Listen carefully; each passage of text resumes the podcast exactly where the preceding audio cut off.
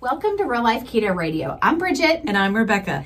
And, we're, the Keto, Sisters. And we're on a mission to help women find a way of eating that fits into their real life, but also helps them move toward better health. Yes, so listen every Monday at 11:30 Eastern on WLXU 93.9 FM in Lexington or streaming worldwide on radiolex.us. So laugh and learn your way to fun keto serious results with real life keto radio featuring the Keto Sisters. Hey guys, welcome to another episode of Real Life Keto Radio. Bridget and I are here in the studio today, and we have a very exciting guest for you. So, um, our guest today is someone that I met just a few months ago, really. Um, but it, feels so much longer. I know it feels like we've known her forever. But she has a um, a couple of things that are near and dear to her heart, that are near and dear to mine as well. She and her husband have the sweetest relationship. It's so encouraging to watch them interact they're still very much in love, even though they've been married multiple decades. I'm not going to share how many. um, I'll let her do that if she if she desires to. But she loves all things about health and just kind of mental headspace, getting that right. And she's a fellow yogi. She loves yoga. so uh, just join me in welcoming to our show today, Debbie Brownell. Hey, Debbie. Hey, guys. Hey. Hey, thanks. Thanks for having me um, yeah, it's it's uh, three decades, I guess, 35 years I've been married, and yeah, we still like each other. So Aww. that is yeah, so beautiful. Yeah. To, I love. I know I've only gotten to spend time with you guys a couple times, but I just love watching your all's interactions, and you can just feel the sweetness. It's really nice. Yeah, you seem much Aww, more nice. newly dating or newly married couple than someone with. Oh well, good, good, good. We we make it a rule. We have to still date, so that, I think that helps you know? Mm-hmm. you gotta you gotta like spending time together you gotta make time for it even you have kids and whatever else is going on in your life it's really important. Exactly. it's how to make it happen. It's funny because i remember our pediatrician when we had little we had two little kids at the time and i was like you know worried about being kind of a new mom and what do i do and what are the important things to do and he looked at both of us my husband and i were both there and he said the most important thing that you could do for your kids is to love each other. And i was like yeah I got that. Mm-hmm. I got that. And it just it, it makes it kind of yeah. fall into place. Yeah. It's not always easy, but it's simple right. when you have that priority. And and you and, and Mark definitely do. Mm-hmm. I love that. I say it a lot in yoga too. Like we don't do uh-huh. anything complicated. It's all simple. It doesn't mean it's easy. Yeah, yeah, exactly. And I always tell people that too that are new, like in my yoga class. I'll say, you know, we'll be moving at a slower pace than maybe you're used to in other fitness classes and your mind is going to wander and i'm going to have you in a pose and you're going to think this is not even exercise. Has she fallen asleep? Why aren't we doing something?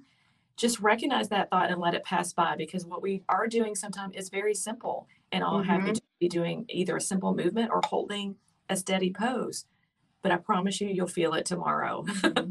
yeah. And sometimes the hardest part is just staying present and that's part of the practice too you know, it's in those moments when you're just like, what am I doing here? Why am I here? Why am I in this pose? Why am I doing this? Just like come back, just come back to your breath. Exactly. Breathe. And I think there's so many parallels because I love yoga. We'll just leave Bridget out of this part of the course. but I mean, there are so many parallels in yoga with, you know, your just total real life experience, right? Mm, like oh, absolutely. All you you're hit, you know, from all sides, different, you know, things coming at you. And sometimes you do just need to take a breath and recenter. Figure out what's important. Why am I here? What am I doing? Those same questions that you, you know, recognize right put through your head in yoga. That's real life too, right? Well, and that's part of that's I'm going to keep probably saying this a lot, but that's part of the practice. And I, you probably say this too, is when we're on the mat, if you can learn to do this in here on the mat, you can take it outside into your world and use it in your everyday life. Mm-hmm. The lessons we learn on the mat are meant to be lived off the mat as well. Mm-hmm. Oh, I mean, you guys are making me want to do yoga. I have done Good. it. That's the purpose. Like, twice. Once with Rebecca and once with Debbie. but both times, yeah, I know. And then I get distracted. I like started talking to someone and left when Debbie was trying to do it and was talking loudly. I totally ruined the, the yoga vibe. Happened you did it. I think Rebecca finally me and she's like, your laugh is really loud and they're trying to do yoga right there. I was like, oh, I know I was. And then I got distracted. So I, I need yoga in my life. I am redetermined to bring yoga back into my life because I'm sure it would help with my focus. It could use a little, absolutely little extra attention. Absolutely accomplished, mm-hmm. right, Debbie? That's all we needed. Yes, that's all we needed. Yes. Did you guys have an ulterior motive to try to get me focused by bringing me on? You guys are smart. So, Debbie, what got you interested in yoga? How long have you? I know you've been an instructor for over a decade, mm-hmm. But how long have you been doing yoga? What brought you into that world? Um, back pain. Seriously, before that, I had been interested in yoga, wanted to do yoga, but I was intimidated about going to a class, which is probably true for a lot of people. Um, and so the breath is what I practice before the physical practice. And uh, Rebecca probably understands this more than uh, most people if they're not familiar with yoga. But um, learning to breathe, I hate to fly. So it's like I learned to breathe to fly. But then in 2008, I hurt my back again just by bending over to pick up a box. You know, sometimes that's like, it's the easiest thing. It doesn't have to be anything complicated. And I had been through it before and I did not want to do injections or surgery. So, and this is just my story. I'm not recommending this for anybody else. I can't, you know, but for my story, I was in pain for over a year, cried every day, finally found an integrative doctor that said, you need to do yoga. But I had to do individual yoga. I couldn't start in a class. I had to do yoga therapy first. Um, my other doctor had told me I would never be able to do back bend, so up dog, things like that. Um, again, and but I started slowly and it it makes a huge difference in my life and in, in how I feel. And so um, I just wanted to share what it did for me. All right, guys, we got a lot happening right now. The phone has never rang while we're in the studio.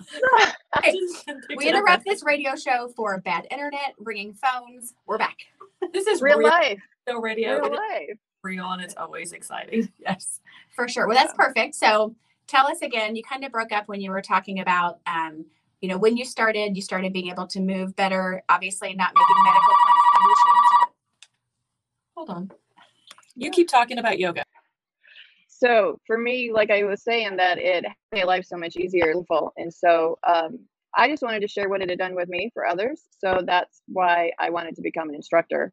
Um, and actually it took a little boost to get me to become an instructor because being in front of people as you guys know is a challenge for me so it took actually a friend of mine that i was taking classes from all the time she she actually was doing the training said i needed to do it she kind of coerced me into doing it talked me into it but i i really love sharing how much yoga can benefit anybody you know it, it's just done so much for me so i love sharing that with others yeah. And something you said, Debbie, is like you mentioned the intimidation factor that a lot of us mm-hmm. experience whenever we try something new. You know, yeah. I know I went into a yoga class.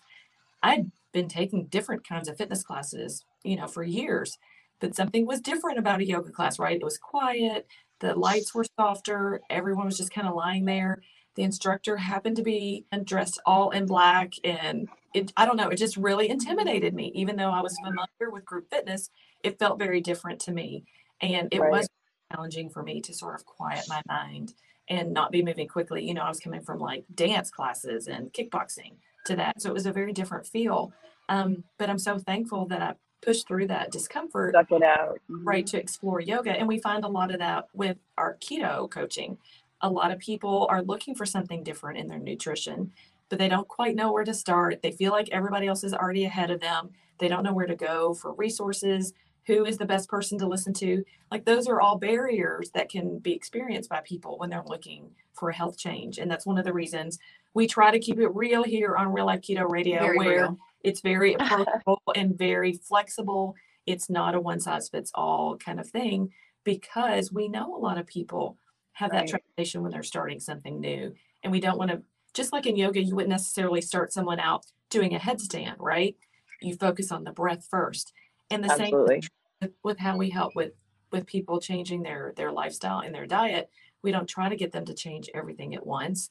Change something, and then that leads mm-hmm. to another change, and we build on that, just like you build on poses and you build on right.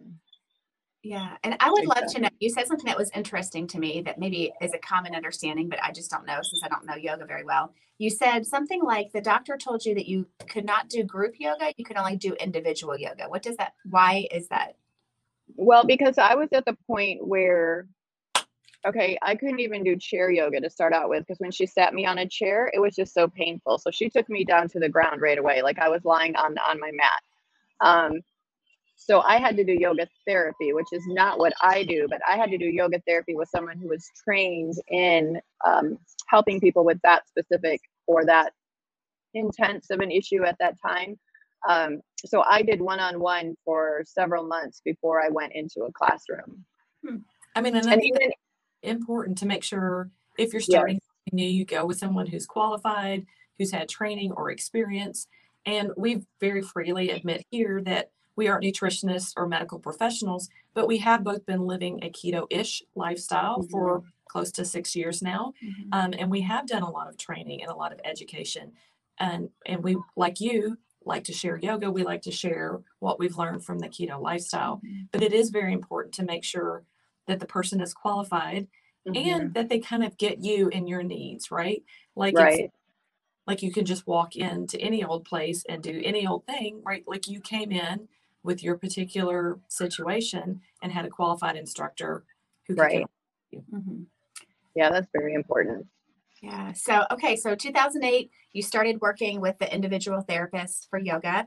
And then what? Well, did I was in pain. I didn't. So 2008 to 2009, I struggled.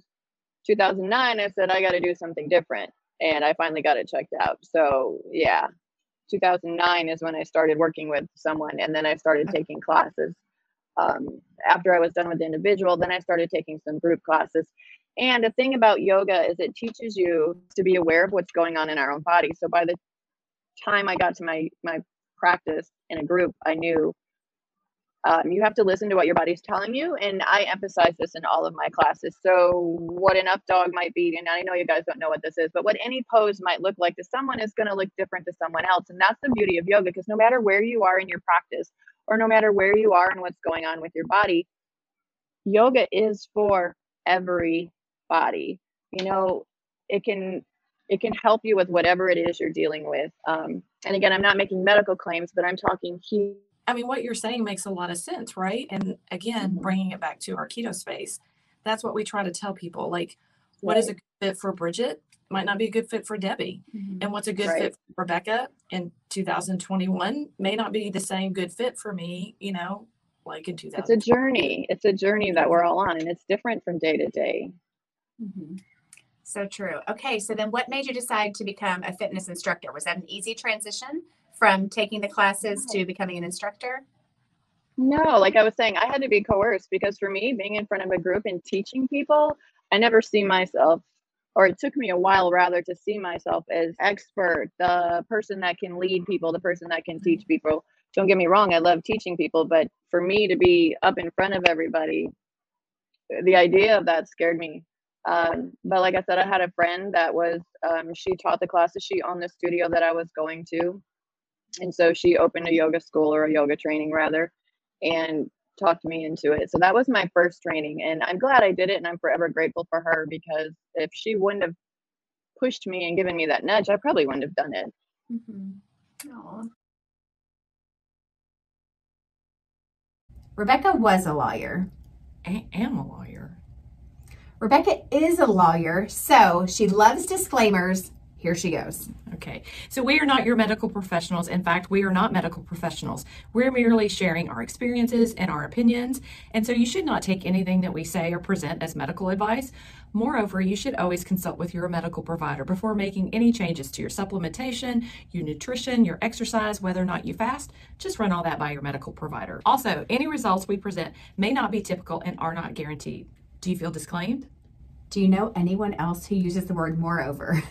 Now, if you've made it this far, you would probably really get along well with Rebecca, but I would definitely make fun of you for it.